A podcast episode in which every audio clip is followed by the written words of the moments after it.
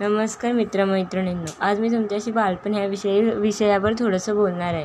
आता बालपण ही एक सुंदर गोष्ट आहे. अशी गोष्ट आहे ना जी आपल्याला डायरेक्ट आपल्या भूतकाळात घेऊ घेऊन जाते. आता गो आपलं बालक बाल बालपण भूतकाळात भूतकाळात आपलं बाल बालपण गरीब असो श्रीमंत असो पण ती गोष्ट आपल्यासाठी एवढी छान असते एवढी छान असते की खूप खूपच एकदम छान असते.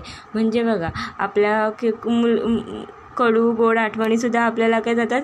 आपण आपण आपलं जग भारावून घेतो. त्या कडू असो गोड असो पण त्या आपल्याला सारख्या सारख्या आठव आठवाव्याशा वाटतात. बालपणी दिवस हे खूप आनंदाचे असतात. प्रत्येकाला त्याचे बालपण हे आवडतच असते. मला पण माझे बालपण इतकं आवडते इतके आवडते. काय सांगू?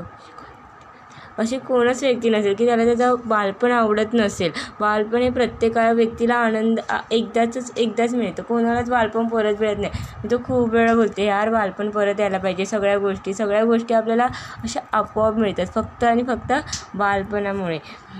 बालपणामध्ये आपण खेळलेले छोट्या छोट्या वस्तू छोट्या छोट्या गोष्टी. आता मी तर बालपणामध्ये ना असं भांडीकुंडी खूप खेळायची खूप मजा यायची मला ते खेळायला. माझ्या घरातली तर मला खूप ओरडायची असं खेळल्यावरती पण ती गोष्ट कशी मला खूप आठवते. अजूनही मला त्या गोष्टी आठवाव्याशा वाटतात. ती असं माझ्या गोष्टी कडू असो गोड असो कधी मला कमी मार्क्स भेटलेले असू दे किंवा काय असू दे पण त्या गोष्टी मला हव्या हव्याशा वाटतात. आपली कोणती पण गोष्ट असो बालपणातली ती आपल्याला हवी हवीशीच वाटते. सुंदर असो कडू असो गोड असो त्या कधीच आठवणी अशा विसरून जाव्याशा नाही वाटत. म्हणूनच लहानपण देग देवा असंच देवाने देग देवा मुंगी सा सा साखरेचा रवा. म्हणूनच बोलतात लहानपण देग देवा मुंगीसारखाच रवा. म्हणून सारखं सारखं बालपण भेटावं असंच वाटतं आपल्याला.